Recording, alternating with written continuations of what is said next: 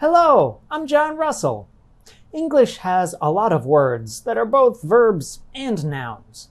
For example, use, use. What's the difference between the two?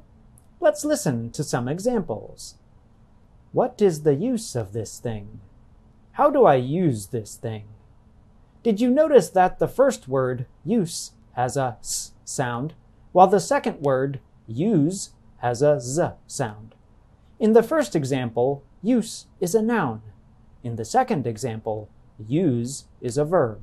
The difference between use and use is one example of how speakers of American English sometimes pronounce nouns and verbs differently, even if they are spelled the same.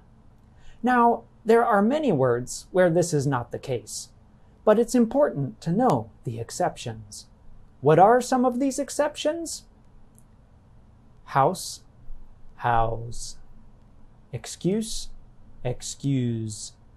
In both cases, the noun form has the s sound, while the verb form has the z sound. So you might hear someone say, I bought a new house.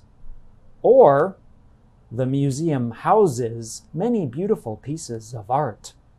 The good news is that if you mix up the s or z sound, your message will still probably be understood.